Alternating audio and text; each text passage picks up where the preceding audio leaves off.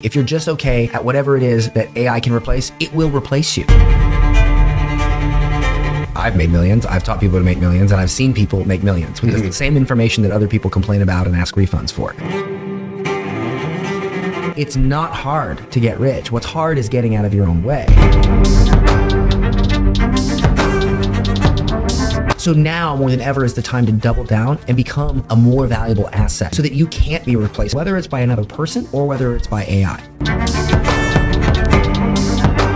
Welcome to the Bulletproof Entrepreneur Show, where our goal is to uncover the truth about business and introduce you to the people, the tools, and the strategies to make your mind, life, and money bulletproof. In this episode, I sat down with Dan Henry. Dan is the Wall Street Journal best-selling author of Digital Millionaire Secrets. He's a professional speaker, founder of multiple multi-million dollar companies, including GetClients.com and CloseDeals.com, and is one of the most influential entrepreneurs in the world. In this episode, we discuss the high level overview and tactical strategies that you can use to thrive in the AI economy for the next decade and beyond. If at any point, as you're watching, if this seems helpful to you, just tap that like button. It will help the YouTube algorithm show this video to more people. That said, let's dive in.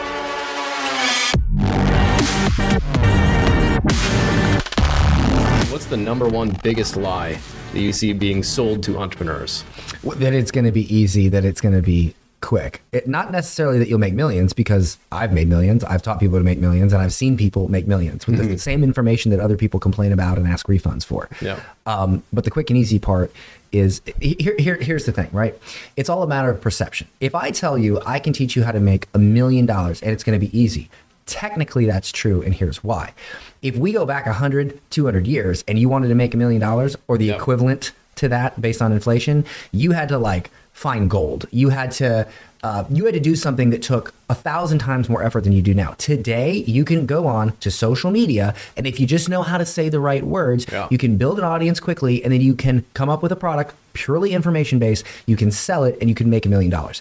That is a thousand times easier to get rich than virtually any other time in history. Mm. So to me, it is massively easy even if you're a beginner so it to my perspective it's easy Yeah. to somebody who literally doesn't think it's possible and who grew up with their family and their friends telling them that they need to get a real job it's a pipe dream. Yeah to them it seems unreasonable but if they saw it happen and they stood right next to someone who did it and then they went over here to the frickin' gold digger or the or the oil guy that owns an oil rig or the whatever Yeah. or the guy that had to be a famous actor they'd be like oh no no that's way easier. Mm-hmm. So it's a matter of perspective right? It actually is easy but it's only easy because it's the easiest way to get rich versus easy in general. It's not easy. Nothing getting rich at all is not easy. Yeah. But if you if- Relatively. r- relatively, but if you're just asking comparatively of the options to get rich, Mm-hmm. it's the easiest. Why do you think there are so many people that, although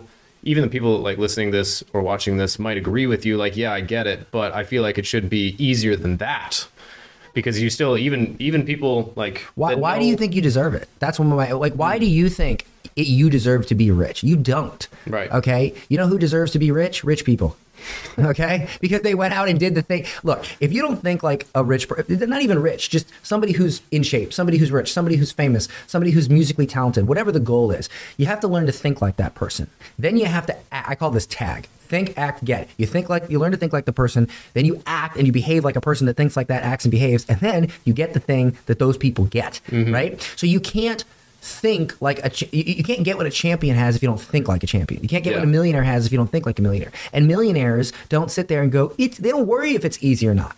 They don't worry. That's not a question we ask. Yeah. In fact, I like it when it's hard, and here's why. There's two roads. There's the easy road and the hard road. You've heard this analogy before, right? Mm-hmm. Well, the easy road to me is actually the hard road, and the hard road is actually the easy road, and here's why. The easy road has a ton of traffic because everyone's on the easy Yeah. road. It's clogged. You can't get through. Beep beep beep. Right? Everyone's on the easy road. No one's on the hard road. Yeah. So when you figure out how to drive the hard road, there's no traffic, and you just can scoot on by. So to me, the easy road, mm. the easy way is the hard way, Interesting. and that's how successful people think.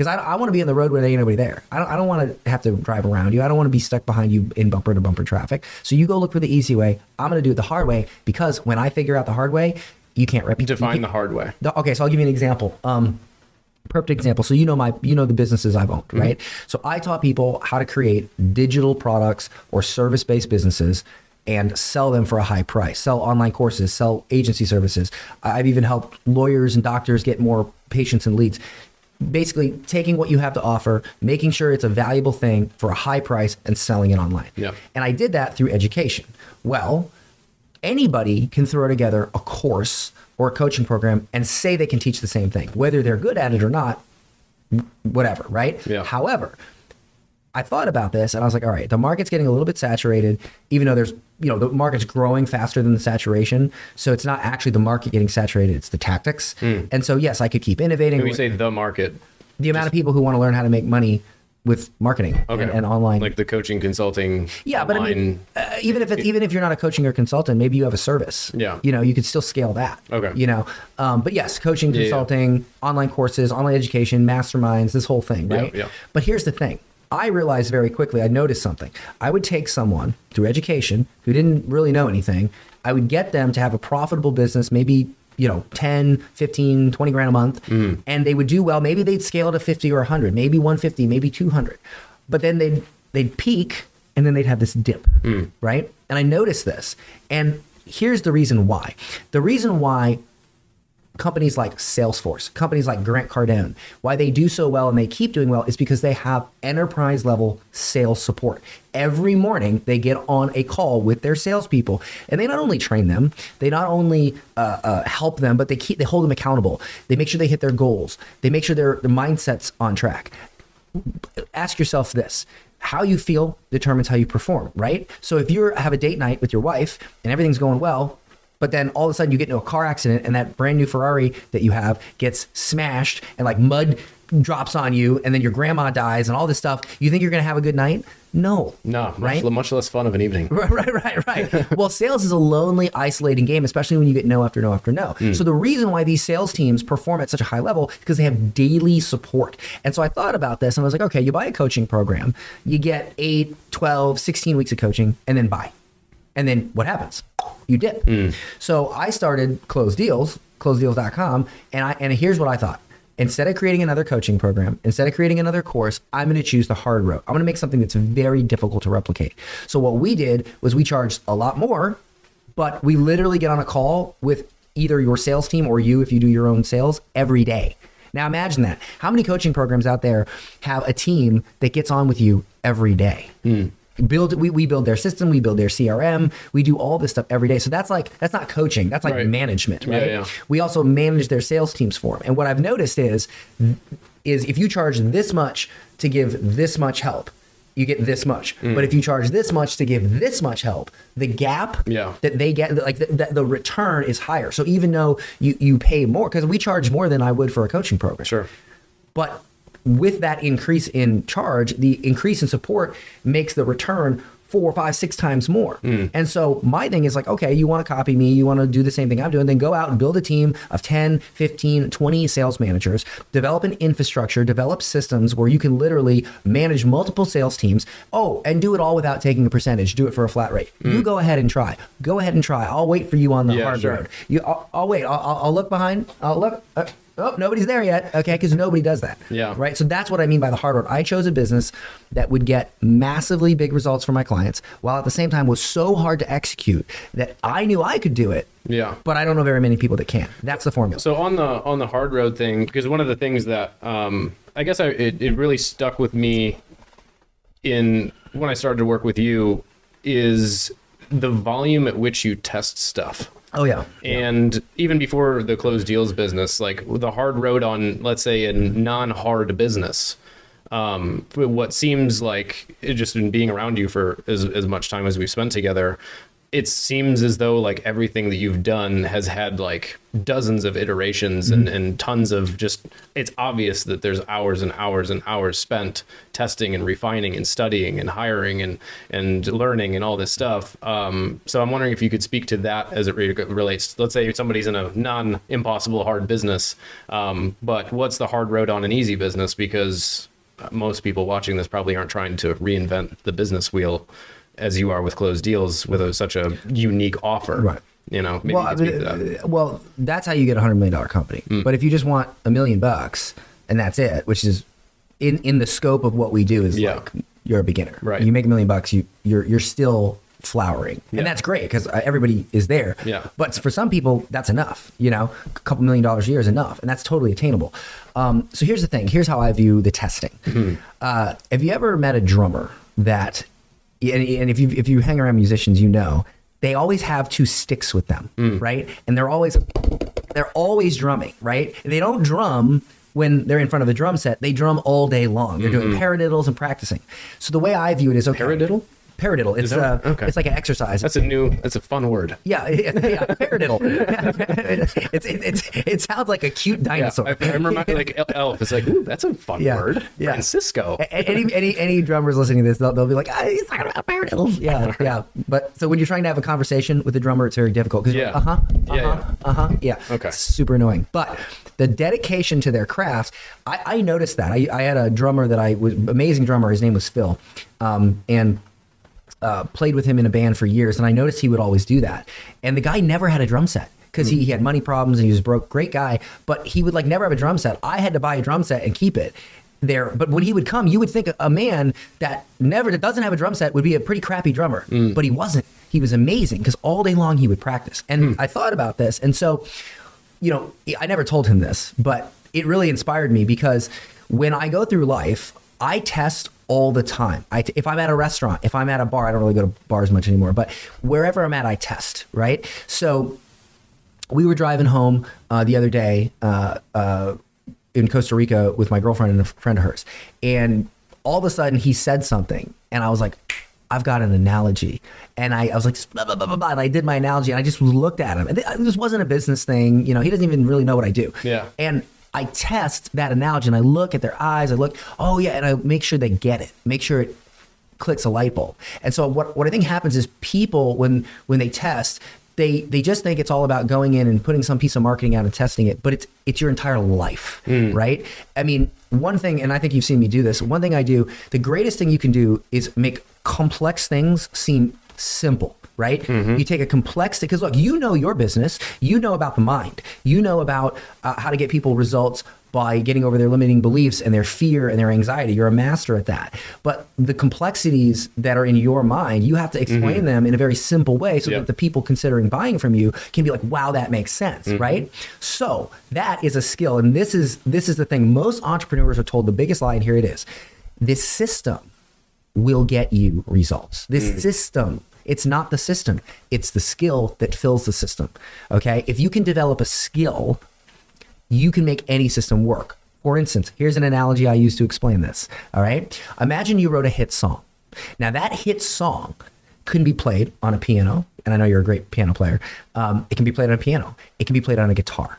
It can be uh, sung a cappella. It can be played with a guitar that's acoustic. It can be played with a guitar that's distortion, which is why you'll find famous artists. They'll do, you know, unplugged shows. They'll do mm-hmm. they'll do different versions, but it's still the same song. Yep. And the thing is, is most entrepreneurs they worry about the guitar. Oh, do I use a guitar or do I use a piano? Do I use distortion or do I use an acoustic? Instead of, hey, how do I write a hit song? The same messaging that grows your business will work in in any format. Work on stage, work in email marketing. It'll work on a, on a sales videos. It'll work on the phone. But that's what you have to develop. And so here's one way I developed it, and I developed it super fast. Hmm. Every day, anywhere from one to three or four times a day, maybe more, I will look around the room and I'll take a random object and I will pitch the object. Hmm. Okay. Or I will use it as an example to pitch my offer. Most of the time, the analogy that I come up with is crap. But if I do it three, four, five times a day, one of them is gold I get to use in my next speech or webinar or sales presentation, or I try it on a couple phone calls and then I give it to my sales team. I say, say this, boom, every day, the rapid, just better, better, better. Like I'll just grab, you know, um, like like this metal wallet here. This is a I forget what the name of this is, but it's a weird wallet, right? It's got it's got my um credit cards in it and it's made of metal and it's got a clip. It's very different than a normal wallet. It's very functional. It's small, it's compact, it fits in my pocket and it easily uh, attaches. It's not it, like I don't have to Yeah. open stuff. So I, I think about the product or the object and I think, well, what makes it what it is? It's ugly. This thing is ugly, but it works. so oh wait a minute, it's ugly but it works. So then I think in my head and I go, you know what's interesting about a this ugly wallet? Of all the wallets I've had, this wallet works the best. And I list the reasons why. Hmm. It's small, it's compact, I never lose it. I can instantly grab a card and then just slip it back in. And I don't have to worry about losing it because it has a clip. I, I explain all these things, but it's ugly. Yet you can see by how tarnished it is, I wear it all the time. Here's the thing most of the time in business, we worry about how things look. We worry about logos. We worry about how fancy our website looks. We worry about what we wear, but in, we don't worry about the practicality of what we're doing, whether or not it works. If it doesn't work, who cares what it looks like? And so that is why I always do XYZ and then I can move into a pitch. You're so good at that. Okay. That's what I'm, that's my that's my favorite thing is to listen to you do. That. I've, I've got pretty good at it. Like I because I, have my clients now like you know all right let's look at your offer and they'll be it's it's garbage. No offense, clients. Um, uh, hopefully better after I said something. But I've been since working with you and hearing you do that easily a hundred times like full on through for probably the same amount of offers. Yeah. probably a hundred times i've heard you actually go through and do exactly what you just did. And that has very much totally changed the way that i think about marketing and explaining things. It, and it is, it's a total game changer. I think for for me it's interest i'm, I'm think i'm putting myself in the shoes of somebody who's like you have the gift of gab dan. I Well, I don't think I, I don't think I have a gift because I, I don't think so because a lot of people think that that's a talent that Mm. what I have is or sales is a talent. Mm-hmm. But can I tell you a quick story to to, show, to prove to you beyond a shadow of a doubt that it's it, it's actually a skill wait. that can be learned? Okay, so when I was growing up, um, I was not well liked in school. I got beat up a lot. And I got invited to no part. I had no friends. So then my dad sends me to learn martial arts and jujitsu. Hmm. So then what happens? I get into fights every day, right? Because I'm like, well, now I know how to break your arm. So Yeah. let's go, right? So that didn't work. Okay. So eventually my father pulls me out of school. Now, to be good at sales or the gift of gab or all that, you got to have social skills, right? Mm-hmm. I mean, that's like baseline. I had none. I was the most socially awkward dude. I kind of still am, right? I don't like hanging out with people a lot because that's why I delivered pizza for seven years. Mm. Because I got to sit in my car, seven years, delivered pizza. Got to sit in my car and not talk to anyone because I had no social skills. Mm. One day, I answer this ad on Craigslist and I get a sales job. It ended up being a job with a company where Bill, you know, Billy Mays, the OxiClean Yeah, guy? yeah, yeah. That's where he got his start. Hmm. My sales manager was Billy Mays' sales manager. Oh. Okay. So the gig was to sell pots and pans at like Costco, Sam's Club. You do this pitch and then you sell this like overpriced set of cookware. Yeah. You know, and that was brand new. I was green. I was super young. i started selling kitchen knives that's Yeah, they- oh, yeah. So you know what I'm Yeah, talking yeah, about. You're yeah. a pitchman. yeah Yeah, yeah, So that was my first real sales gig was being a pitchman. Yeah. So we get to a Sam's Club first day. We set up. It's like 6 a.m. We set up the whole thing. I get up there and it's about my turn to do my very first presentation. And my sales manager gets on the intercom and he says, Attention Sam's Club shoppers. In the next five minutes, we're going to be doing a cooking show on aisle 14 and you'll get a free gift if you attend. Head there now. Of course, the free gift was a potato peeler that broke after the first use, nat- naturally. But what happened was, I get up there and I get super nervous, right? I'm, I'm thinking, like many people listening to this, I was mm. thinking, I don't know what to say. Why would these people listen to me? Why would they buy with me? I just have no confidence because my whole life I didn't have that. I didn't have that gift of gap. This was the defining moment in my life. The manager comes up and he says, dude, you got to pull it together, right? These people are about, like, they're waiting. He and I said, I can't do this. I'm freaking out. He holds up a sheet of paper, and it was the script that he had taught me over the past two weeks hmm. during training. And he points to it. He says, "You see this sheet of paper? You see the words on this paper? These are the words you've memorized, correct?" I said, "Yes."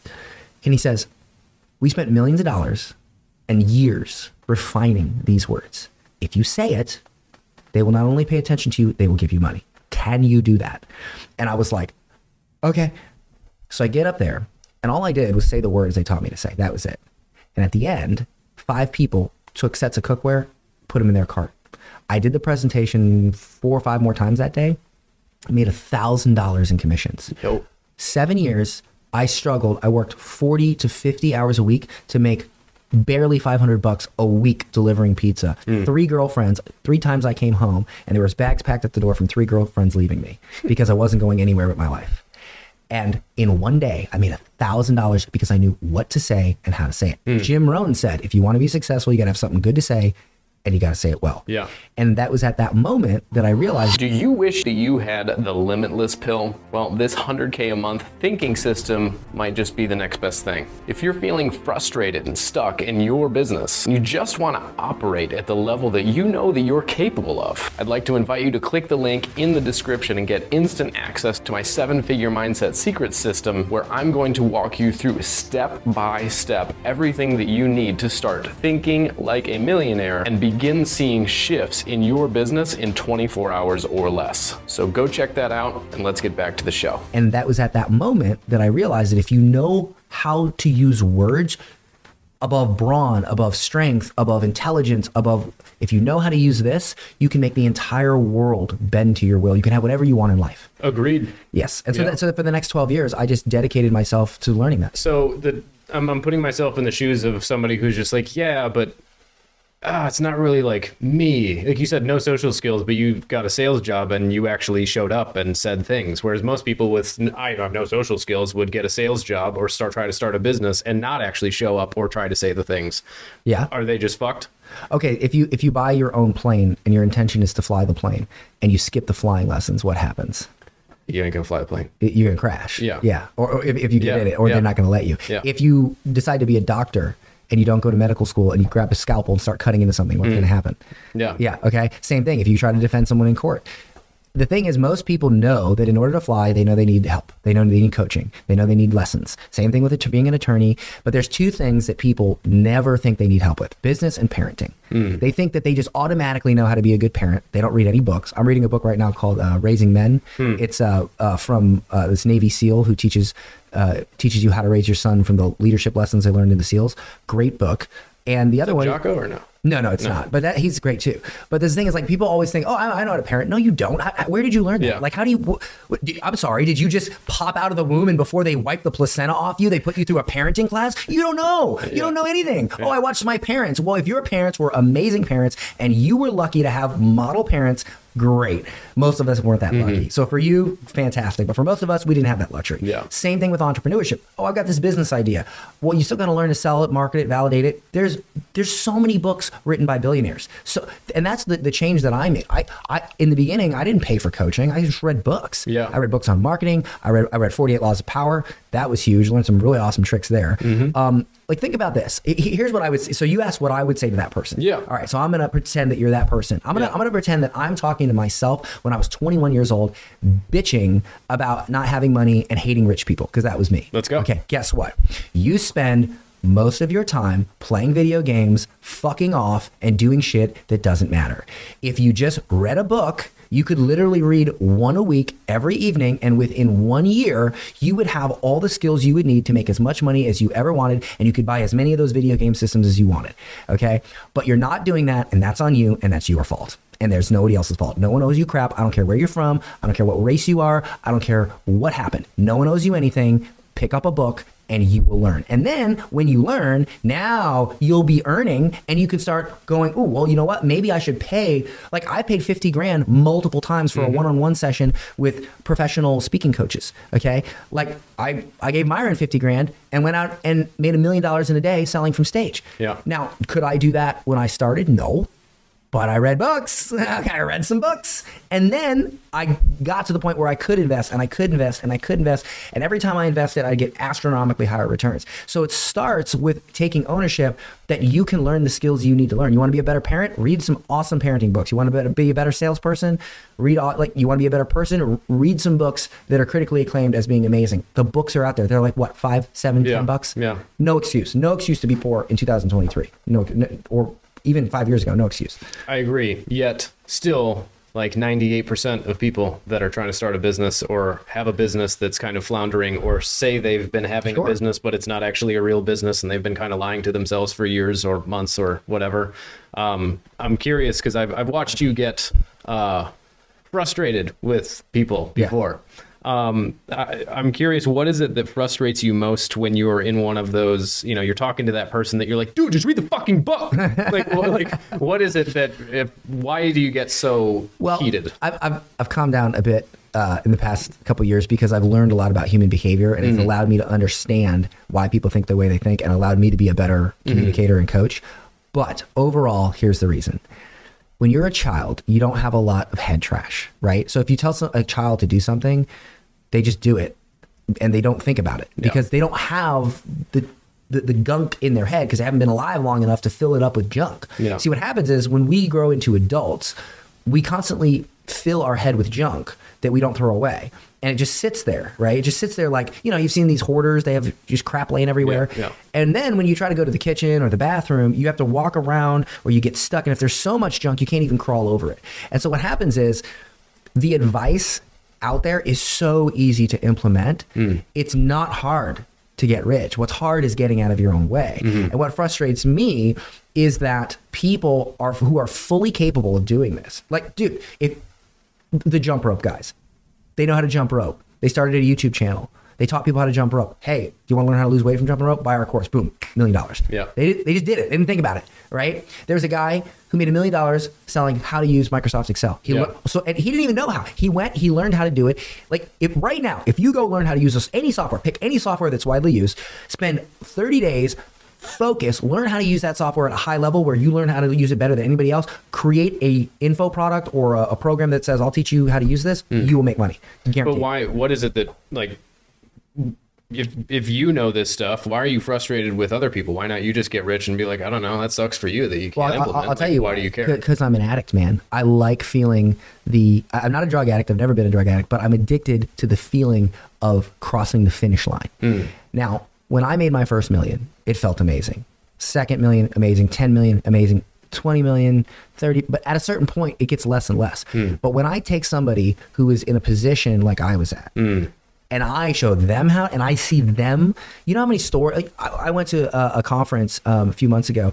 I had like 300 people walk up to me and tell me that if it wasn't for my program or my course or whatever, they wouldn't have made a million, or they wouldn't have been able to buy a new house, or that whatever. Yeah. That right there. Because look, I'll be honest with you. I'm, I'm, you know, I'm divorced. I wasn't the greatest husband. I tried my best, but I wasn't the greatest. I try to be the best father uh, that I can be. I try to be the best son, but I know I'm not great at those things. I was never the greatest athlete. I was never the greatest musician. But what I am good at is showing somebody how to make money mm. and showing somebody how to change their life. So if that's what I'm good at, then I want to do it for as long as possible for the rest of my life because that's what gives me purpose because that's the thing I'm best at. So it's my purpose to do it. So that's what I like. I like taking people that don't know how to pull money out of thin air, don't know how to sell, don't know how to market, don't know how to level up, and just show them how. And, Yeah. I've, and I've got very good at explaining how to do it through those exercises. Sure. But here, here, here's why. There's two reasons why I think, to answer your question, why I think people don't. Hmm. Number one, they go to school.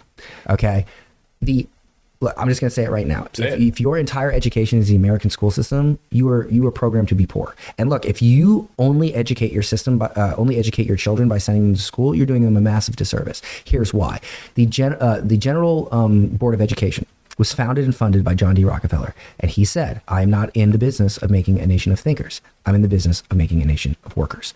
The school system is designed to teach you how to make others rich because if everybody was rich, the economy would collapse. So, to create stabilization in our society, we send people to school, we teach them how to be poor, how to be mediocre, and how to make others rich. And then tiny 0.01% of those people go read a book mm-hmm. and go, oh, crap, there's more. And they become rich. And now you have a system where you have the rich, you have the kind of rich, you have the middle class, and you have the poor. Mm-hmm. And it's all stems from the school system.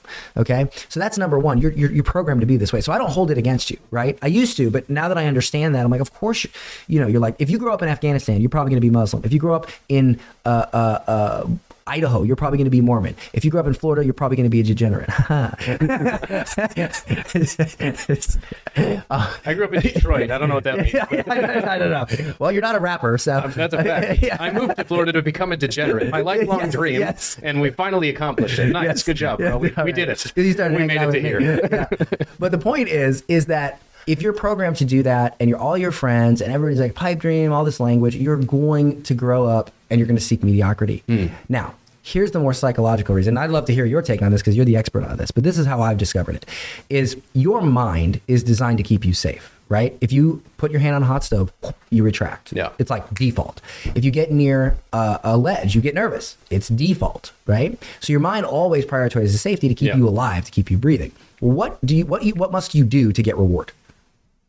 What is required to get reward? You have to You have to do something to get rewarded for it. What do you you mean? have to risk. oh yeah. Yeah, like you can't make money off a stock unless you Right. risk Invest, buying the yeah. stock. Right, You right. can't get jacked in the gym if you don't risk looking stupid, risk your time. You Yeah. can't build an audience online if you don't risk your reputation. Yeah. You know, every reward comes from risk. Well, if risk is the opposite of safety, Yep. and your mind prioritizes safety, then by default, it it literally turns you away from success. Because most of the time it is keeping you safe, but it doesn't know. It just automatic. And this is why when you when a person looks at an opportunity and they say, "Wow, this logically makes sense. I've done my due diligence." Like on a logical level, it all makes sense. But then when it comes time to do it, take action, or invest, they go, "Oh," they Yeah. get a feeling. Oh, I don't. What if it doesn't work? Oh, I just don't have the time. Oh, um, you know, you know, that is the default programming going, whoop, kicking in and going. Oh, got to keep you safe. Doesn't matter if it makes sense. Got to keep you safe because that's my job. That's my job, right? Yeah. And here's the real kicker. Here's the difference between poor people and rich people. Poor people feel that feeling and they succumb to it, and they go, oh, and they don't. Rich people know that feeling. They know that that's how their mind works. They're mechanics of their own mind. If I take my car to a mechanic and he goes, Well, I don't know how an engine works, probably not going to get my car fixed. Yeah. If you want to be rich, you got to know how your engine works, and your engine is your mind. So what happens is rich people know that they're going to logically make the decision, then they're going to feel that feeling, and they're going to go, "Yep," and they're going to do it anyway. Yeah. Champions are not fearless; they just do it scared. Yeah. And that is the difference. And it all comes down to deserving. I hate to say this, but not everybody deserves to be rich, but everybody can deserve to be rich. Hmm. So if you, like, for instance, here, here's, here's a saying that I think absolutely, it, it kills me. I know my worth.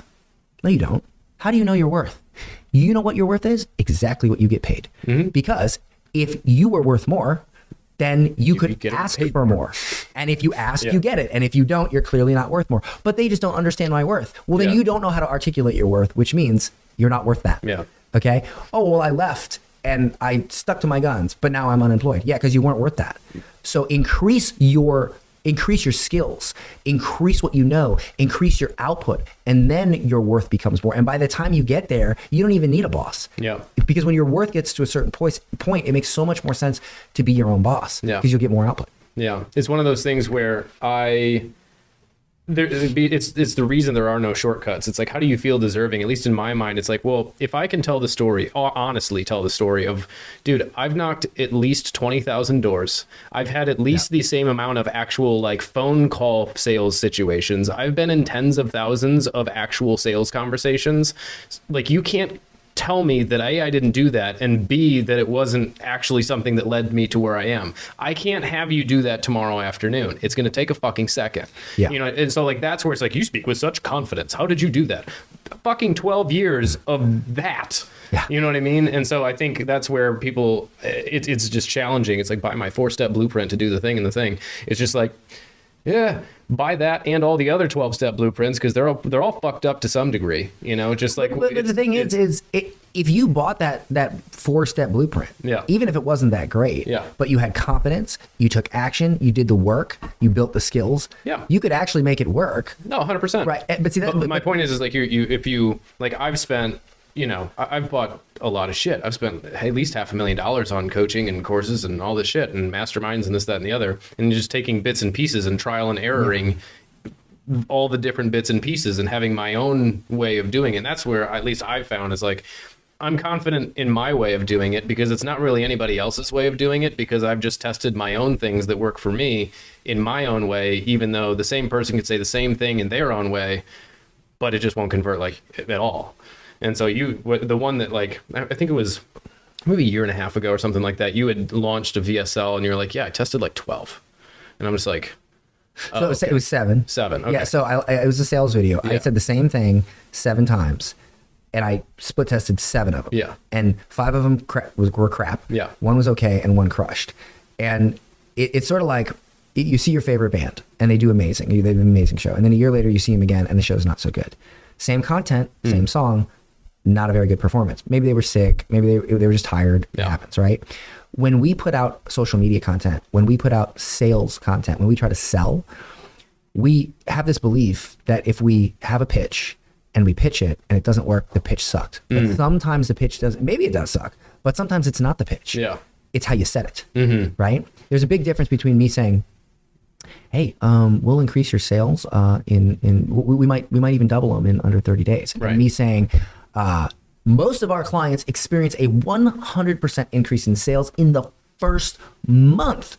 And if we get on a call, we can look at your business and tell if you could be that next success story. Very different. Mm-hmm. Yeah, very different. 100%. Right. And so, it, it- you know, it's not just what you say; it's how you say it. But I think most people are concerned with just one, or maybe maybe it's the other, right? Mm-hmm. Yeah. And and they don't think about the conjunction.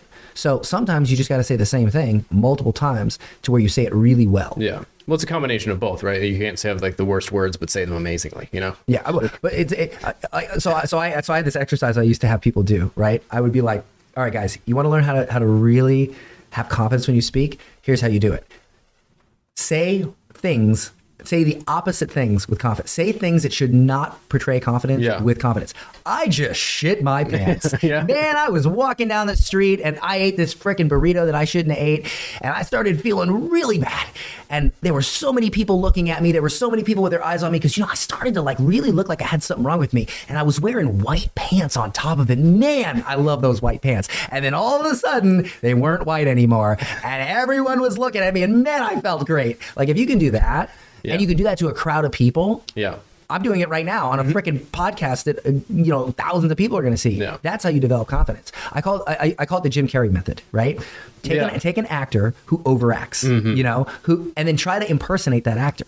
It's so if if if here is like super boring, Yeah. right? Here's where you need to be to be convincing, and here's Jim Carrey Yeah. Try to get here because when it comes time to show up, you'll probably be here. Mm-hmm. But if you try to get here when you show up, you're going to be here. Yeah. You see what I'm saying? Yeah, 100%. you know? Yeah. Uh, speaking of the actor side of things, I was actually I have, I have two private clients that I like work on their offers and shit. Um, and one of them, they just exited a business for 12 million bucks, uh, but it was a, just a brick and mortar type of Mm-hmm. a situation, and like the online marketing space is like. Green around Yeah. everywhere. And so it's fun for me because i get to put on my dan henry hat and uh, i'm you'd be proud i promise you. Um, but i'm curious uh, i was explaining for example like how to tell a story because they were like oh yeah we got this awesome story. And i'm just like oh god. Like this is like that's not an awesome story You know, but here's how to make somebody it awesome. says that, they say, I have this Yeah. awesome thing, and, right and it's just so i'm you what i've learned from you because you hired um what the hell's the guy's name um the writer hollywood guy Oh, Michael Hauge. michael Hauge, Fantastic. right Yeah. um Flew him out to my house, sat down with him. Yeah. I'm good. curious if you could maybe go through like the real like where do where do entrepreneurs fuck up talking about their businesses and their stories and like you know your you have your uh principal story and the what is the All right. like those so, that's so good So whenever I talk about that, like if, if I'm like, yeah, get your money, people are like, yeah. But if I talk about that, people are like, because it's really advanced. Okay. It's- I'm happy to cover it, but it's pretty advanced. well okay. i i don't know i mean maybe just in a way touch on it in a way like who, who's watching this I'll, co- I'll cover are- it in an advanced way in a simple way. okay That way, it's just so good i just Yeah, feel like that'd be i'd be doing everyone a disservice So here's the deal. Here's you want to. Okay, so I'll, I'll do it. The, first, I'll do it the complicated, advanced way that you really have to think. and about. make that like quick though, Yeah, just in right. case people decide Yeah. that they want to camp you Yeah, know. and then I'll tell you the simple, easy way to do it. And you can do it by printing out a sheet of paper and holding it above your TV when you do sales calls, when you do content. So I'll cover that. So you, you want to stick around. All right. So first, uh, you have to understand that you never sell your product. You sell certainty that your product is going to get uh, your customer what they want, right? And so the the highest level of selling is to do what Apple did, to do what CrossFit did, right? So Apple, they don't sell you a computer; they establish an identity. They allow you to encompass that identity, and then they sell you the thing that only that identity would want.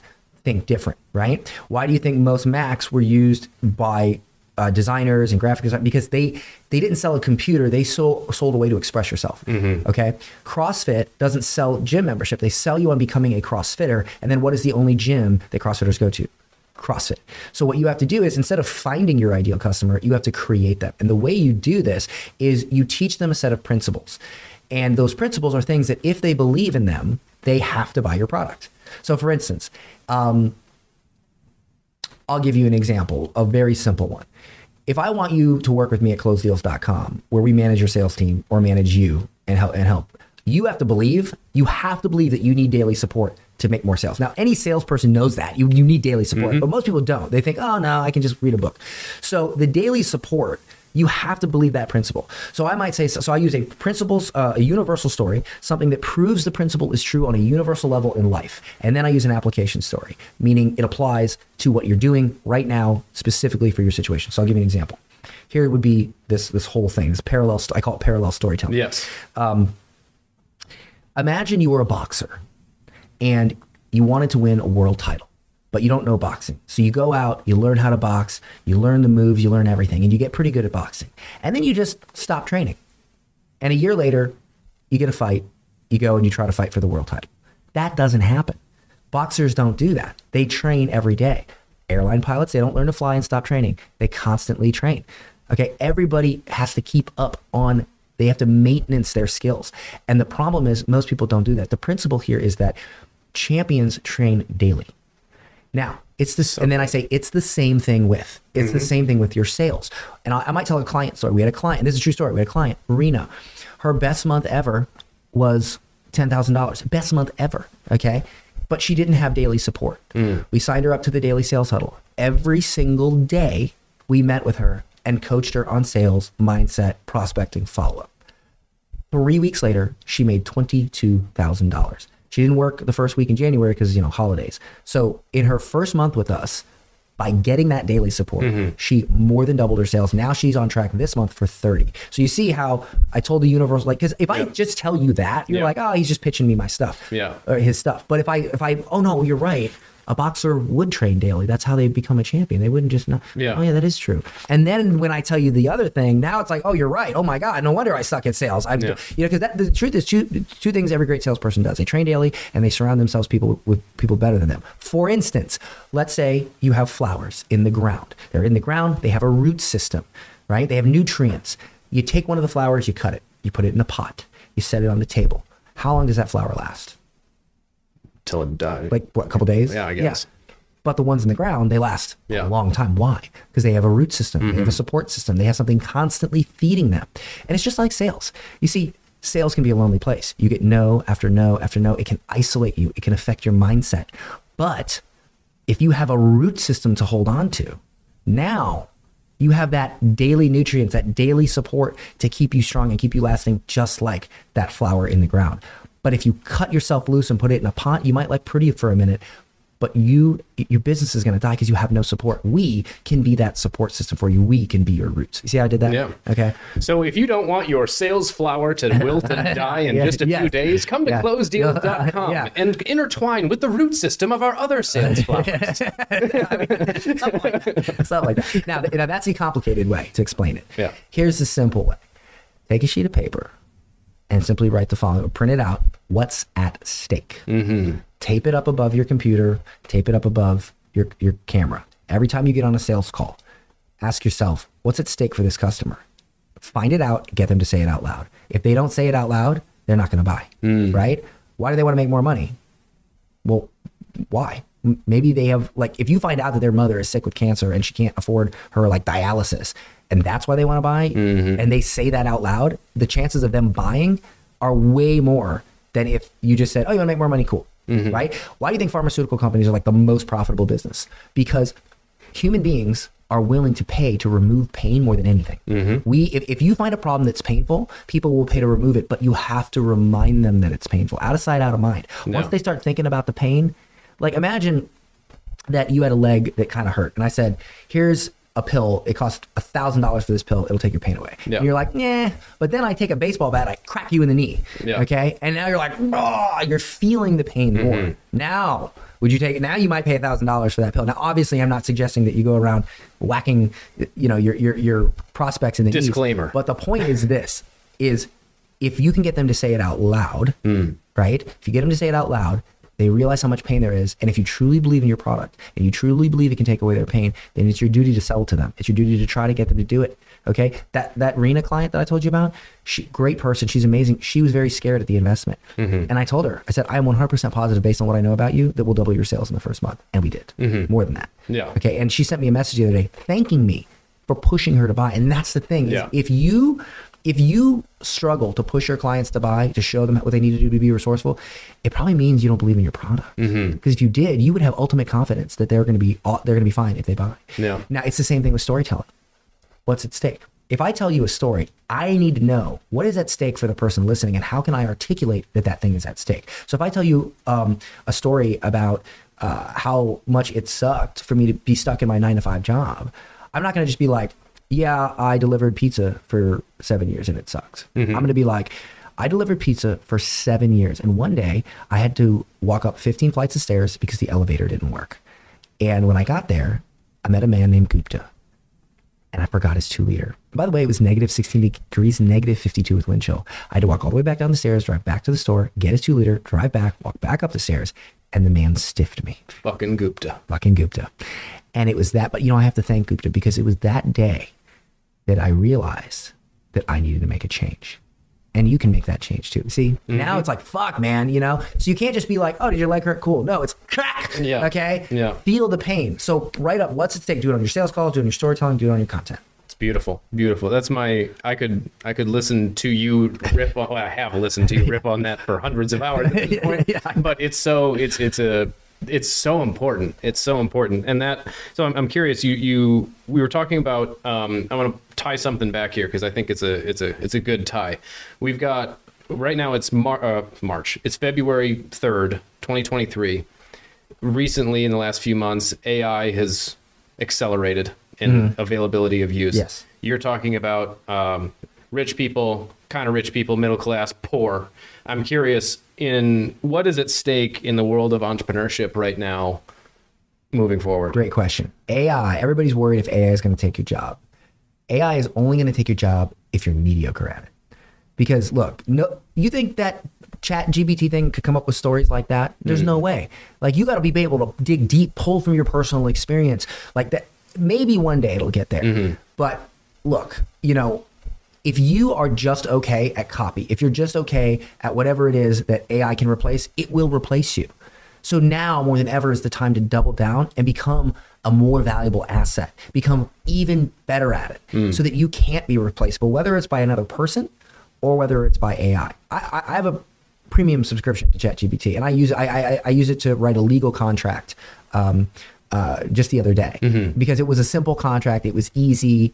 I, so I had it right. It saved me thousands of dollars in legal fees. However, if I had millions of dollars at stake and I knew I needed some Johnnie Cochran motherfucker to make sure that I, you know, I would not use AI because I'm not a moron. Okay. I would hire the best. And so I think, and I believe, and maybe I'm wrong on this, but if you're really good at what you do, you're fine. If you're just okay, it's gonna be a it's gonna be a long, long road. It's gonna, it's Yeah. gonna be a long night. Okay, it's not gonna be good.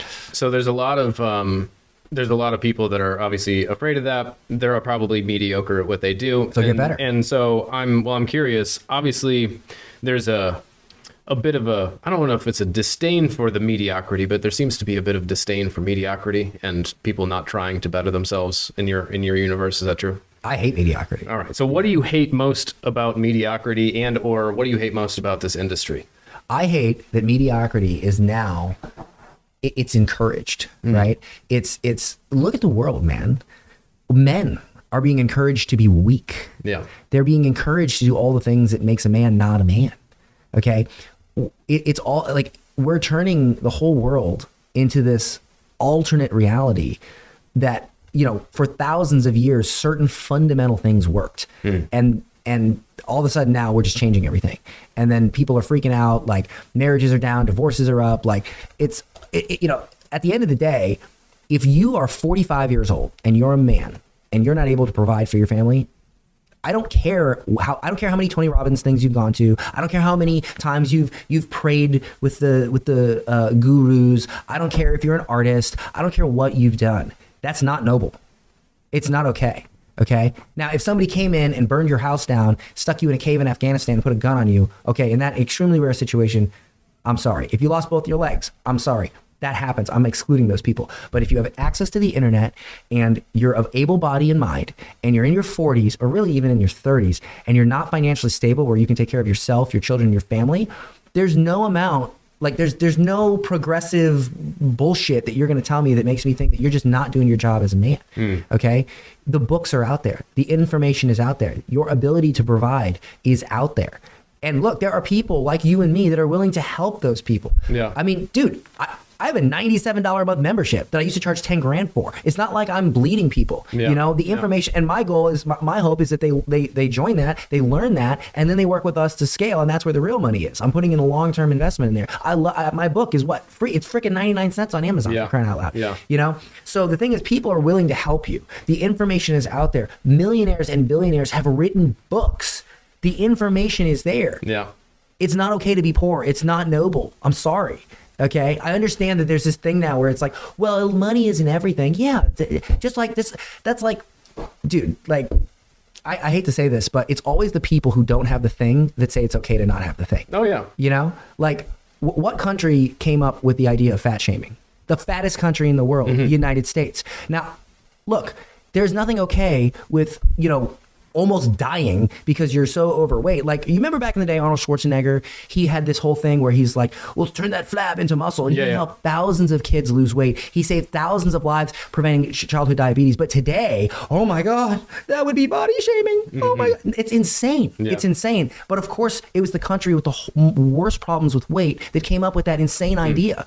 Okay, and no, you should never shame somebody for anything. But that, but if somebody is super overweight, you encourage them to lose weight. You you encourage them like, dude, get your shit together. Yeah. you know that should be normal. What do you think is going to happen with uh, both? I guess the the overweight, unhealthy version of the world, plus the economy and the financial state of people that seems to be on a decline. What do you think is going to happen over the next 5, 10, 15, 20 years? Well, not to get conspiracy theorists, but this is just how I think. Like Hang on, I got tinfoil. Yeah, No. yeah. So think about what, is what is one way that when one country wants to take another country down without making a big stink, without with keeping it quiet, what is the what, what is the strategy you see implemented most most uh, most often? Well, ultimately, propaganda.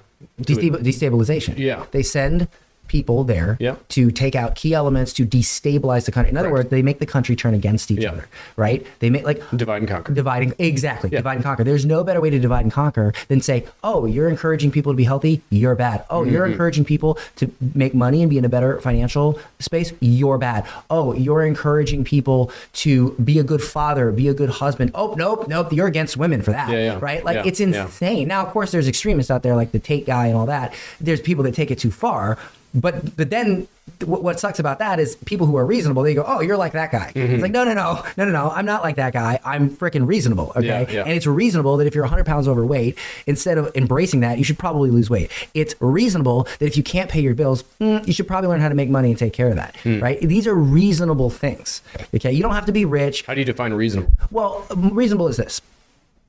Financially secure to me is you can do whatever you want, whenever you want, however you want, with who you want, to uh, within reason. Meaning, like, I want to spend three months at the Four Seasons every night. That's not reasonable, right? Like, I wouldn't even do that, you know. Um, but if you say I want to take my family on a nice vacation, I want to take them on a cruise, you should be able to do that without having to budget, right? Okay. As well, at the very, and that's ideal minimum would be there's food on the table you're taking care of your family if they get sick you can help them et cetera et cetera et cetera. That's minimum okay? And if you're not there it's okay to have somebody go dude like like imagine for a moment that i was um, you were older and i was younger and you had a daughter and i wanted to marry your daughter and i'm broke. And I, I have no ability to provide for her. What would you think Uh, that's a no go for me. Oh no, but you're you're financially shaming me or some bullshit, That's a fact. right? Yeah, yeah, exactly. Okay, but it's reasonable. It's your daughter. You want Yeah. the man that marries her to be able to provide, right? Eh, Like regardless if she makes her own money, like you don't want the guy to be a freeloader, right? Right, right. Or let's say I'm just I'm a fuck. I'm I'm a I'm a drug dealer or something like Yeah, yeah. you know. I mean, Well, some might argue that we are two fucks. but you see what I'm saying? Like we've, Yeah. we've taken this to a level of, of insanity Yeah. where you have people, and this is why you have guys like Andrew Tate and these Mm-hmm. guys, is because it's gotten so bad. It's gotten to a point where it's so bad that the ext- the only like the extremists come out. Yeah. Like it's like it's like you back somebody into a corner. You know, it, it, like have you ever seen those superhero movies where there's an obvious injustice against someone, but then a villain gets spawned because they they they want to fight so hard against that injustice yeah, that yeah. they themselves Yeah. become toxic. Yeah. It's a very classic movie Yeah. uh, movie format. Well, Yeah. that's what's happening. There is an injustice against like all kinds of people today that you wouldn't think men, uh, people who who have traditional values, people who want to make money, people Yeah, who want to yeah. make healthy. There was a woman who had uh, what triplets, and then like three months later, she was super ripped, and they're like, "This is unrealistic." No, it's not, because there she is, standing Yeah. right there, asshole. She's right there. Okay, it's not unrealistic because she's there. There she is, physical person, human being, Real. reality, real. It's real, asshole. Okay, so you know it, that's the thing is because we are being so unreasonable with certain things, it's spawning these villains. That are just taking it too far. Yeah. And like, you know, maybe 75%, 60% of what they say is reasonable. Then they say it's crazy stuff. And then all of a sudden the reasonable people get lumped in. Yeah. You know, and it's just So what what about the the people who are crossing their fingers, holding out for you know a universal basic income and and and all that stuff? I mean, let's say that happens. What's your what do you do? Uh okay. I'll see you there. like it's not gonna happen. Okay. It's not gonna happen. Go go move to China or something, and it's mm-hmm. still not gonna happen. All right. I mean, look, the thing history leaves clues, right? Yeah. Like this whole restriction. Why do you think that Twitter is so popular right now? Why do you think it has more engagement than ever? Why? Why? Because Elon Musk came in, Yeah. and he like was like, oh. Wait, do you want free speech like we have in America? Mm-hmm. Here you go. That Yeah. one simple thing. And here's the thing look, name me a country. Make a list. Take take a piece of paper, write it down. Name all the countries that have restricted speech Mm-hmm. and how they turned out, and name name all the countries that don't restrict speech and how they turned out. Yeah. Right? Or, or or just say just say this: positive, negative. Make a list of countries that have res- restricted speech, and on the left, put the ones that had a positive outcome, and on the right, put the ones that have a negative outcome. Yeah. I can name you a lot of negative ones, starting with the 1940s. Like okay, most of them. Yeah. Yes, Yeah. like all. Like yeah, all. yeah, Yeah. So like this idea that we can restrict speech is it's it's never worked out. So what makes you think it's going to work out Yeah. now? But it, does get to a point to where um, perhaps a decision has to be made as to whether and where do you want to live, right? Why do you think I got two houses in Costa Rica? I know it. I, I, I, What's the deal? Pre-launch, baby. What's the what's the deal in, in Costa Rica with government and all that stuff? Dude, they leave you alone. It's chill, man. First of all, nobody argues over the socio-political bullshit that we Hmm. argue over here because they're too busy like trying to eat. You know, they have real Yeah. they have real problems, um, and they're chill. They're very uh, they're not entrepreneurial people for the most part. They're not capitalists. Mm-hmm. So you know, they're it's a very different culture. They're okay being more on the poor side. Of course, Okay. they want more money, but I'll give you an example. In America, if I say to my my housekeeper, if I say, "Hey, it's Sunday, the house is a mess," I'll pay you double to come clean it. She'll come and clean it. Mm-hmm. Yeah. In Costa Rica, if there's a, a soccer game on, or if it's a family day, Mm. like a Sunday, and I say I'll pay you triple, quadruple if you come, they won't do it. Okay, They so just won't. a different value system. It's a different value system. And Yeah. look, as much as I am about capitalism and as much as I am about making money, I really do appreciate that about them Mm. because, you know, why do we make money? Mm-hmm. We make money so that we can enjoy life. Yeah. And if all you're doing is making money, I mean, if you look, if you're single, you got no family, and you enjoy making money, and fine, go. But I have a son. Yeah. You know, he's right outside there. Yeah. And for me, moving to Costa Rica has sh- showed me that, like, you can tell someone that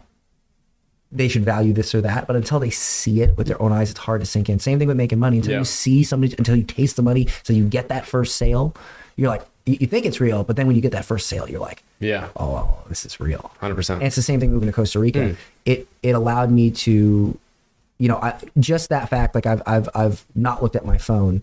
I've said no. I've done things where I said 30 days. I'm not taking any calls. I'm not Yeah. doing any calls. I'm not doing any meetings. And it's allowed me to chill out and spend more time with my son, be a better father. Because we do, man. We get wrapped up in our businesses, and it is about a balance. Um, it's less of a balance when you're building, but when you have it Yeah. on lock, you got to implement the balance. The problem is that mm, there's two problems. Number one, most people think there always needs to be a balance, and it's not. In the beginning, the balance is going to be swayed. You're you're going to have to spend most of your time on your business. Define beginning time period. Like Uh, how long is beginning when you say beginning?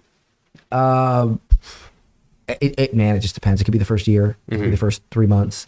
Um, like for instance, the first three months at Close Deals, I was grinding my butt off. Yeah, but and now so you already know what you're doing. So the person who's Right. like, yeah, yeah, Yeah. So that's I'm just trying to again go back to expectation setting for people of like in the beginning. It's just like for me, the beginning was the first nine fucking years of doing nothing correctly at all. Yes. And then I had another beginning where I kind of started doing a couple things correctly ish. And there's been new beginnings Yeah. and new beginnings. So I think people are just like, well, in the beginning, yeah, the first few weeks, or I, I don't know No, what it is that they're, you know, Uh, okay, great question. Here's how I would answer it. The beginning can be a few months, or it can be a few years, or it can be forever. And the way you shorten it is based on the quality of questions you ask, who you ask, and the access to the people you ask. Hmm. So, for instance, let's say you're a cheap fucker and you just don't want to pay any. You'll, you'll pay for everything else in life, but you won't pay for advice from somebody rich. Fine, start a podcast, interview rich people, and get free advice. There you go. Okay, or you learn to make money hmm. and you invest to talk to those people. If all you do is hang around people who are mediocre, who have nine to five jobs, what you're never going to level up. Yeah. You're never going to level up. And today we live in a world where you can get access to people. You can read books, you can pay them for masterminds or coaching. Yeah. You, you could try to get it for free by doing interviews. And so, again, it's the quality of your questions, who you ask those questions to, and the level of access you allow yourself or, or you get to those people. Hmm. Okay. So, what makes a quality question? A quality question is all right. Great, that's a great question. That's a quality question. All right. Hey. So let's say we're on a coaching call, right? And this goes out to anybody who's ever taken any coaching. I'm going to show you right now how to get more value out of it. First thing you do is no one cares about your backstory. It's it's irrelevant. Well, here's what happened. Nope, don't care. Start with my question is. Every question starts with my question is. And the question should be able to be asked in under 15 seconds. If you can't start it with my question is and it doesn't take under 15 seconds, then your question is so convoluted that you don't understand it. It's not a good question and doesn't matter what the answer is. Hmm. Even if it's from a smart person, you're not going to get it. Under 15 seconds, my question is. Okay. That is, and no backstory. So, how do you, if let's say a person takes that and go, okay, I, I don't understand. Uh, clearly, based on the dumbass shit that was about to come out of my mouth, I clearly don't understand how to ask a question, but I also don't understand how to go back to the drawing board and formulate a question. Like, what? Mm. How do I go from there? listen to the questions asked by people who are good at asking questions. Hmm. One of the greatest questions you can ask is, What question should I be asking? Hmm. If, uh, if all else fails and you don't know what question to ask, simply say, You know, "Thi- what question should I be asking? Yeah. Or if you want to expand a little bit, you could say, like, for instance, if somebody came on a call with me and they said, Here's what I sell, here's who I sell it to, here's the problem I solve, here's my sales for the past uh, month, and here's how I sell it. Right? I sell a weight loss product. Product. Uh, it's an online course. I sell it to women who recently had a baby. I sell it through Facebook ads to a webinar, or I sell it from speaking on stage. I've made thirty thousand dollars in the last month. What question should I be asking? If you do that, you will get a far better answer than whatever your cockamamie brain was going to come up with. Okay? Because what did you do? You just gave me Yep. the exact parameters, and you said, and then it's on. Now it's on me. Yeah. Now it's on me to formulate your question based on the data. But notice how quickly I said that. Well, you know, I'm a mom and, you know, I've got three kids and my mom growing up, you know, she just didn't know how to eat healthy. And, you know, I really care about women. Yeah, Great, great. You and everybody else. Yeah. Okay. You and Yeah. everybody else. Everybody cares about women. Everybody cares about men, children, dogs. You're a human being. There's 7 billion of us. Great. I Mm. don't care. What do you sell? Who do you sell it to? and what's preventing you from selling it more? What are your numbers? That's it. Okay. It right. And that's the thing is you'll get on a call with a coach. You'll spend this much time telling them shit they don't need to hear that maybe means a lot to you. And you think that you need to tell them that for them to get empathy for you, but they're a coach. They don't need empathy. You're paying them to teach you stuff. They're not somebody you met at a bar. You, you can skip that part, okay? And then you just tell them the data. Like it's simple. So good. It's so simple. good. Rewind that, everyone, and watch it about 12,000 times. Um, so I, I got to ask this as the follow-up question to that is what is the number one question that entrepreneurs should be asking themselves if they want to be successful? Perfect. Close your eyes. Imagine a version of you a year, two years, three years, four years, five years from now, whatever, that is ultra successful, right? That is just absolutely crushing it. And then ask yourself, what are what are the decisions that person's making? What are the habits they're making or they're doing? How are they living their lives? Where are they putting their money? Now, most people, you might think, well, how would I know that? Well, if you don't, you can just look at somebody who's successful and look at how they behave. But the truth is, most people do know it. Hmm. You do know what you need to do. You know. You're just not doing it. And hmm. so, if you imagine what that successful person looks like and what they do and what they behave and how they think, then ask yourself, are you thinking like that? Are you behaving like that? Are you doing what that person would do? The answer is no. Well, that's why you don't have what that person has. Hmm. That's the question you should be asking yourself. Ultimately, are you doing what you already know you should be doing? Mm, Powerful question. Powerful question. I, I have I had got to know your answer to this one. It's kind of, it's slightly unrelated, but in this industry that we're in, the online coaching, consulting, service providing, agency owning industry, what's something for you that feels illegal but isn't? Ah, uh, feels illegal but isn't. Well, I, w- I guess I could say, uh, ooh, that's a good question. It feels illegal but isn't. Uh, okay, perfect. Uh, th- this will.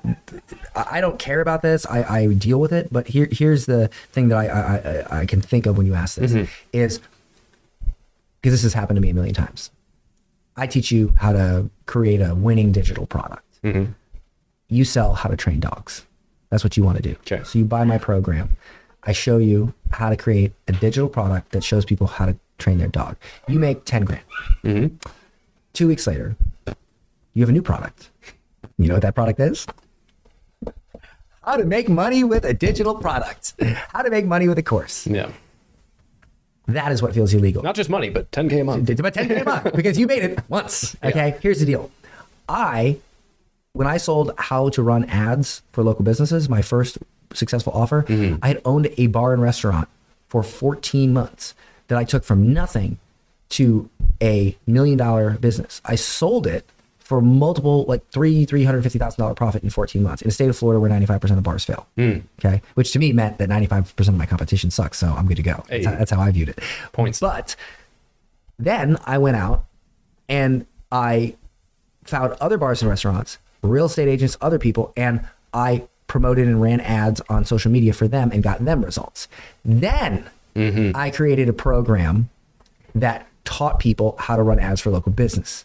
I made $10 million with that program. And then I created a program on how to sell digital products. Mm. Okay. And the thing is, is that most people think, because I don't want to confuse people, you can teach something. But here's the mistake most people make. Instead of going deep and teaching one thing that you really know how to do well, they try to teach the whole thing. Yeah.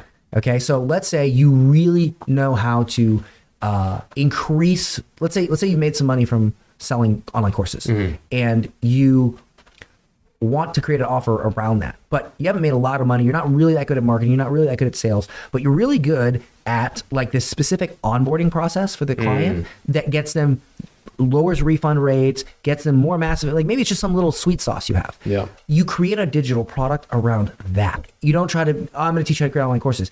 Eventually, you make you do well with that. You can, but most people jump the gun and they don't realize there's millions of dollars to be made in that little nut or bolt. But Yeah. they try to sell the whole machine, and then of course they don't know what they're doing, and so you know how many people have bought my dude.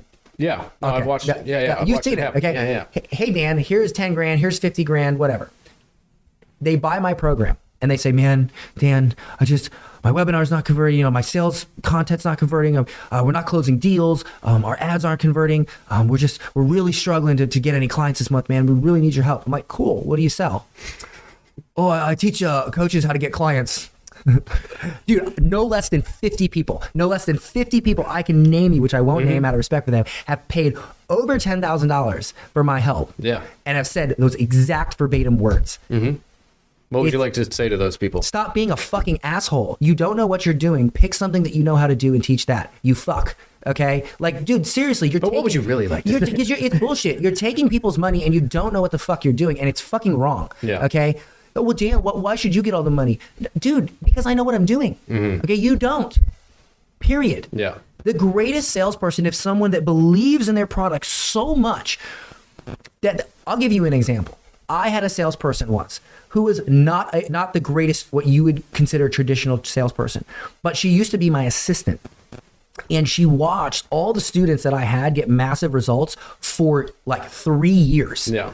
then she ended up talking to people in email and she had so much conviction around the product that she would end up bringing me deals and she didn't even know how to sell.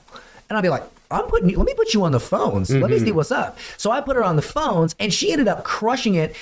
I wanted to see how she would do with no sales training. Yeah. she gets on there with hardly no sales training crushes it. I give her sales training crushes it even more crushing it more than any other person on the team that had sales training that were like salespeople. Why? Hmm. Because she had the most conviction that that product would solve that customer's problem. Yeah. The reason why you are not selling more is because you don't have the conviction in your product because your product sucks. Yeah.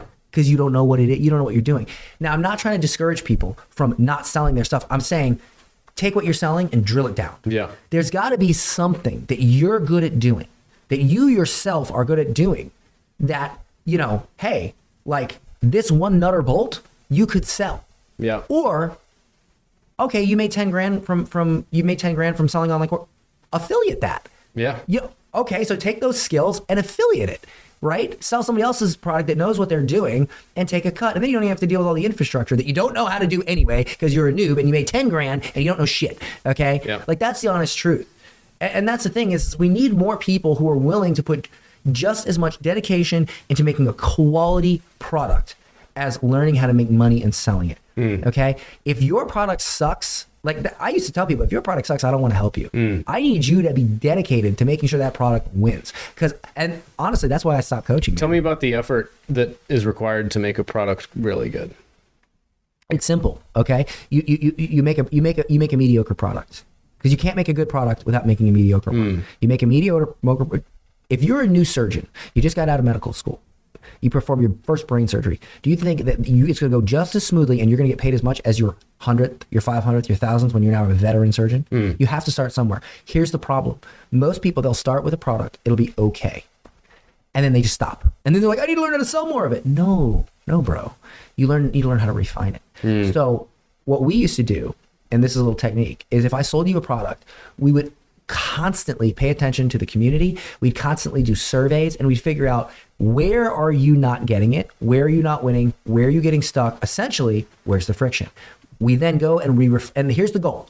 Find the friction, revamp the product until that friction is gone. Find the next friction, revamp the product until that friction is gone. Yeah. We got my uh, digital millionaire coaching program to such a level where it was so refined that what we would do is when they came on a coaching call, we'd have them fill out a form that said, Do you have any of these questions? If so, here's the lesson. If that doesn't solve your problem, uh, come on the call. Yeah. We went from having like 50 questions on a call down to like seven Yep. per call. Like it was like a ghost. It was like a like Yeah. It, it we've, kinda- we've implemented something very similar. yeah, I mean, and Yeah. your calls become a Yeah. ghost town. It's fantastic. Yeah. Yeah. Yeah. Yeah. The truth, the truth, here's the cold hard truth. Most of the people that made the most money from my stuff and probably other stuff, they never came on a coaching call. They just hmm. did the fucking work. Yeah. You know? Yeah. Like I never saw them because they're like, nope, I got it. Yeah. You know, and it wasn't that they were smarter than other people. It was that they thought less. Yeah. They didn't get fill their head. Yeah. They just did it. Yeah. You know? The, the you mentioned the survey thing. My answer to the what feels illegal but isn't Yeah. is you ask people like what would you like to buy? Oh, oh, oh, I see where you're. Okay, yeah, You know, that's true. So it's it's because in school, right? You're not allowed to copy from your neighbor. You're not allowed to get the answer key to the test. The beauty in businesses is you get to survey your marketplace and go, what are your biggest problems? And they say my biggest problem is A. And if everybody like the majority of people say my problem is A, then guess what you do? Do you have a problem A? Here's the solution to problem A. Buy it. They go, here's my money. Yeah. That feels illegal, but Yeah. it's not, and nobody does it. Like, can you review my offer? What do you think? I'm like, I don't fucking know. Ask your market. Oh, Yeah. So that's so. Here's the other thing. Uh, you mentioned hard road, easy road. Yeah. Mm-hmm. That is the easy road. Is asking your. is- But that's that one easy road that nobody's on because they don't even know it's there. It's I like know. a side road, I know. right? It's the illegal Yeah. side road, hiding in plain sight. But you know, there's another road, and I learned this from Steve Jobs. You ever read the Innovation Secrets of, G, of Steve Jobs by uh, Carmine? Uh, of Carmine, well, I don't remember his name. So You'll have to spell that for me Yeah, later. yeah, yeah. What what Steve Jobs said was that that is true to a certain level. Yeah. But then there's a level above Yes. it. Oh, right, right, right. I had to design the iPhone in a way that I knew that they would want to use Yeah, it. Right. they It's, ne- it's like Henry Ford did with the car. They'd want a faster horse if you surveyed them. Well, well yeah, right, Yeah. right. Customers don't know what they want at a certain level yeah. of innovation. But on a very basic fucking level, Yes. which most of the people listening to this, they have a very basic thing that Yeah. they do. Well, we're talking billion dollar Yeah, yeah. shit. I'm this just saying. is million dollar shit. Well, you got to you got to crawl before you walk. you Yeah, know? yeah, yeah, yeah, hundred percent. I um okay. I have to ask you this question. Okay. Tim Grover says there's a dark side to every successful person. Yes. What is your dark side? Ooh, what is my dark side? Um, I would say that my dark side is, and this is something I'm trying to correct, that I've leaned so heavily into getting good at one aspect of of Dan mm. that it can leave the other aspects wanting. So, for instance, sometimes, I mean, look, to deliver pizza for seven years, have no formal business education, and then rapidly go to thirty million dollars in like less than five years is kind of kind of fast. Mm-hmm. Yeah. right? it's not as fast as some of the. I see some of these guys coming out now making hundred million dollar companies, like Yeah. like oh, shoot, you know, but all in all, pretty fast. Yeah, you did all right, Dan. Yeah, did all okay. right. yeah, yeah, yeah, yeah. And so, and, and not even just the like the ability level, right? Like to go from being socially awkward and not being able to even speak properly to making a million dollars in a day from stage with just this. Mm-hmm. Yeah. And I'm talking about words. Yeah. Yeah. Yeah. Thanks for clarifying. Hell of a stage. Different phase of life. yeah, yeah. Uh, um, that is to be able to do that so rapidly. It's sort of like you're driving down the road and you're going so fast that maybe you knock a couple things over, or maybe some things fly out of your car, or maybe some small damage is done along the way. And if you weren't going so fast, you could slow down, put the car in park, get out, pick the thing up, fix it, get back in your car, and go. Yeah. But because you're going so fast, you don't even notice it. Mm-hmm. And then you get to the finish line, and then you look back at all this like carnage Yeah. and you go, crap, I really want to turn around and go back and fix it. And then you turn around and you try to go back and fix it. But what you realize is that it takes longer to drive all the way back Sure. and start fixing things mm. than if you just slowed down and fixed it as you were going. And there's definitely regrets that I have in my life for going so fast that I didn't even notice. Um, What's the biggest one? um, the biggest one was when I was married to my ex-wife.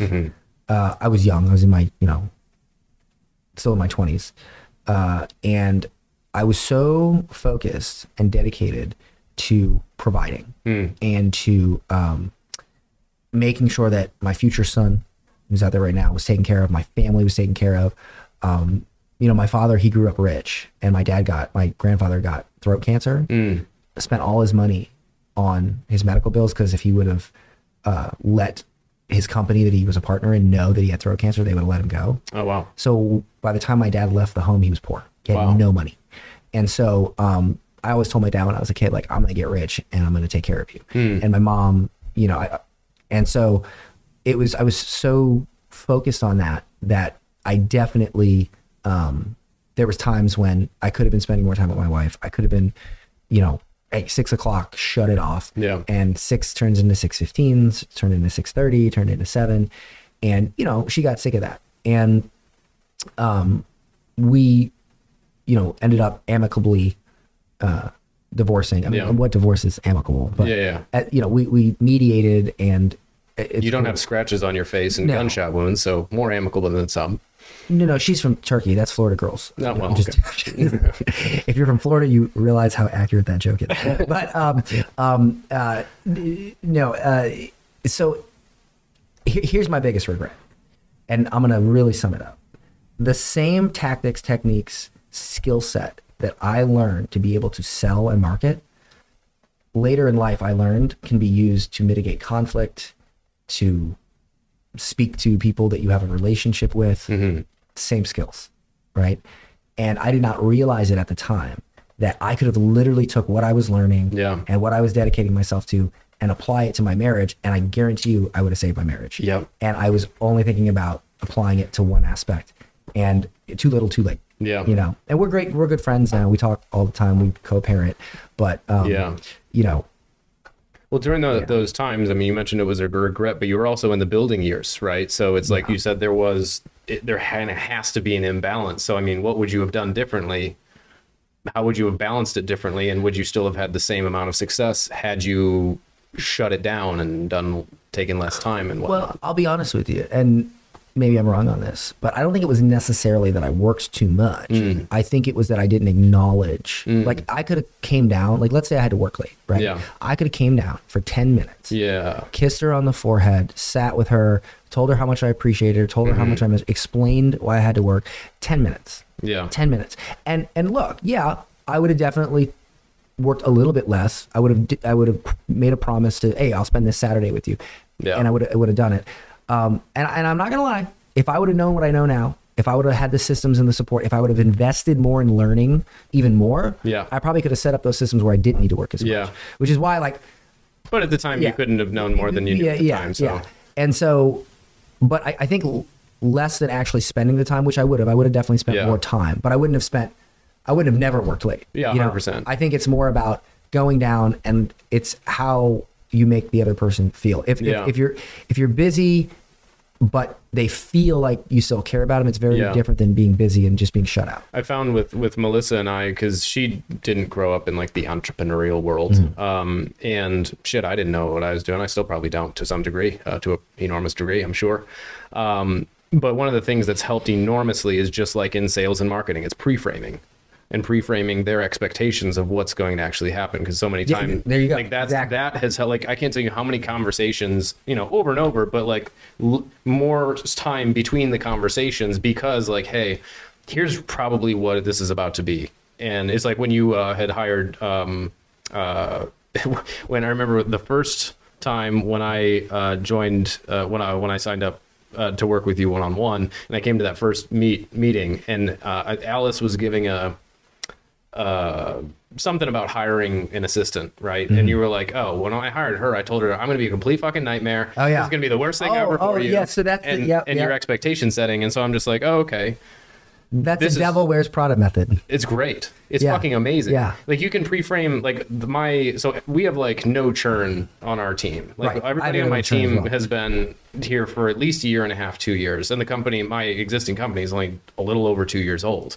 So like most everybody's been here the whole damn time, and it's because of the pre-frame of what this experience is about to be, how long it's going to take to get to a certain destination, and, exactly. and all of the things along the way, rather than it's going to be fast and easy and overnight and amazing. You know, So, so do you want me to like Yeah, quickly please. cover that method? Yeah. So Cover when, you- that when you hire somebody, let's just say it's an assistant. Here's what I do, and I, I have very high employee retention. Yeah. I, okay. Here's a very docile boss Mm-hmm. that is just like, oh, I'm so sweet all the time, right? Otherwise known as a poor one. Um, here's like a reasonable but stern boss Mm-hmm. who's like will demand and be unreasonable enough with their employees to push them and all that like you know Yeah. and then like maybe here's like kind of a dick boss and then here's like just a nightmare devil Yeah. wears prada you know uh, Yeah. in that okay i say i'm this i know i'm this Right. i'm not this so Right. don't expect that i'm right about here but i say i'm here Mm-hmm. so that when they come in they expect this horrible boss that's just going to be a nightmare Yep. but then when i'm stern and i'm, I'm like not super nice but i'm also not super mean and i'm just like i, I hold you accountable Yeah. and all, then they're like oh that's not that bad Yeah. right so i basically say yes i'm going to ask you to get the latest copy of harry potter before what's her nuts uh, actually writes it okay like Mm-hmm. Yeah. and and and you're gonna like you know like and, Yeah, yeah, and i never asked for that Yeah, yeah. you know and I only need green Skittles from Yes, Asia. yes, I say that Yeah, stuff. Yeah, yeah. And then they go, okay. Yeah. And then I'm like, all right, sweet. So now when I just don't Yeah. care about if it's a green skittle, Yeah. they're just like, ah, right? Yeah. Yeah. So it's, it's, it's also, you can do it in sales called a price marinade. you can do it with your wife. Yes, it's you called can a do it. wife right. marinade. Listen, yes, yes, yeah, you can do a wife marinade. 100%. Yeah, and if I would have known that, Yeah. dude, I would have been like, hey, I'm going to be working till at least nine tonight. I'd have been done at seven. Yeah. Like, and oh, it's a bonus. Yes, Yeah. exactly. Whereas Rather than I'll be done at five, and, and, then you're done to seven. Yeah, exactly. That has been, I think, at least in the last couple of years, the best thought process that I've implemented. Like I'm Yeah. constantly just pre-framing. Like I, we just hired a um, two uh, two new people on our sales team, um, and on day one, I tried to like get them to quit oh yeah, and the one of them did, uh, which is great. Um, but it wasn't the one that I thought was going to quit, which was interesting. But I'm like, this is going to be uh, way harder and longer than you think. That's what she said. Um, but it really, you know, I had to, you know, I had to. do I'm just, I'm just thinking of, uh, uh, I, I can already see about 50 comments of people laughing and saying, yeah. And then there's the one shaved head white girl who just Thank for like, following that with head. fi- fi- yeah, 50 comments of Yeah. how we're horrible people. Yeah. You know, I can already see it. Yeah. Yeah, I hope so. I certainly hope so for the sake of the YouTube algorithm. Yeah, please, exactly. please argue in the comments below about how horrible of people that Yes, we are. You will only increase our engagement. And That's right. by telling them that, they're not going to be able to I know. resist. They're going to do it anyway. I know. It hel- and it helps our engagement, but they're still going to do it because they just can't help themselves. Yeah, that is a fact. That is a fact. Well, what, speaking of questions, what is a question that I should have asked during this very fruitful time together that I shouldn't have asked, or that I should have asked that I didn't ask? I would say this. The question would be what is the one trait, not skill, Hmm. not, you know, system, but trait that every successful entrepreneur should have? What is the one trait that every successful entrepreneur should John, have? Thank you for asking. You are welcome. That is amazing. Okay, so here's what it is. And of course, I'm going to tell you an analogy. Please. Okay. Who's the greatest baseball player of all time? Babe Ruth. Oh, Babe Ruth. Everybody says Babe Ruth. And if they don't say Babe Ruth, they say somebody very similar to him, Mm-hmm. Jackie Robinson, whatever. Here's the thing Babe Ruth is considered the greatest baseball player of all time, yet he hasn't stolen the most bases. He hasn't hit the most home runs. He hasn't won the most World Series. In fact, modern players, even ones that aren't even considered super awesome, they've outperformed him in stats, yet he's still considered the greatest. Why? I'll tell you why. When Babe Ruth played baseball, the MLB did not play anywhere near as many games as they do now. They didn't have private jets flying the players around to every game. They didn't have professional massage therapists keeping all their muscles in working order. They didn't have the best trainers. They didn't have the they did not have the best resources. In fact, they had very little resources. Today, they have all the resources you could possibly ask for. And you see, the principle here is that you don't get credit for succeeding in times of triumph. You get credit for succeeding in times of struggle. And he- Babe Ruth is the greatest baseball player because he did it in a time when the resources were not plentiful, when the conditions were not ideal. When you get an objection on a sales call, most of the time it is the same objection. The conditions are not ideal. I don't have the time. I don't have the money. It's not the right time. What if it doesn't work? Blah, blah, blah, blah, blah. This is all the same objection.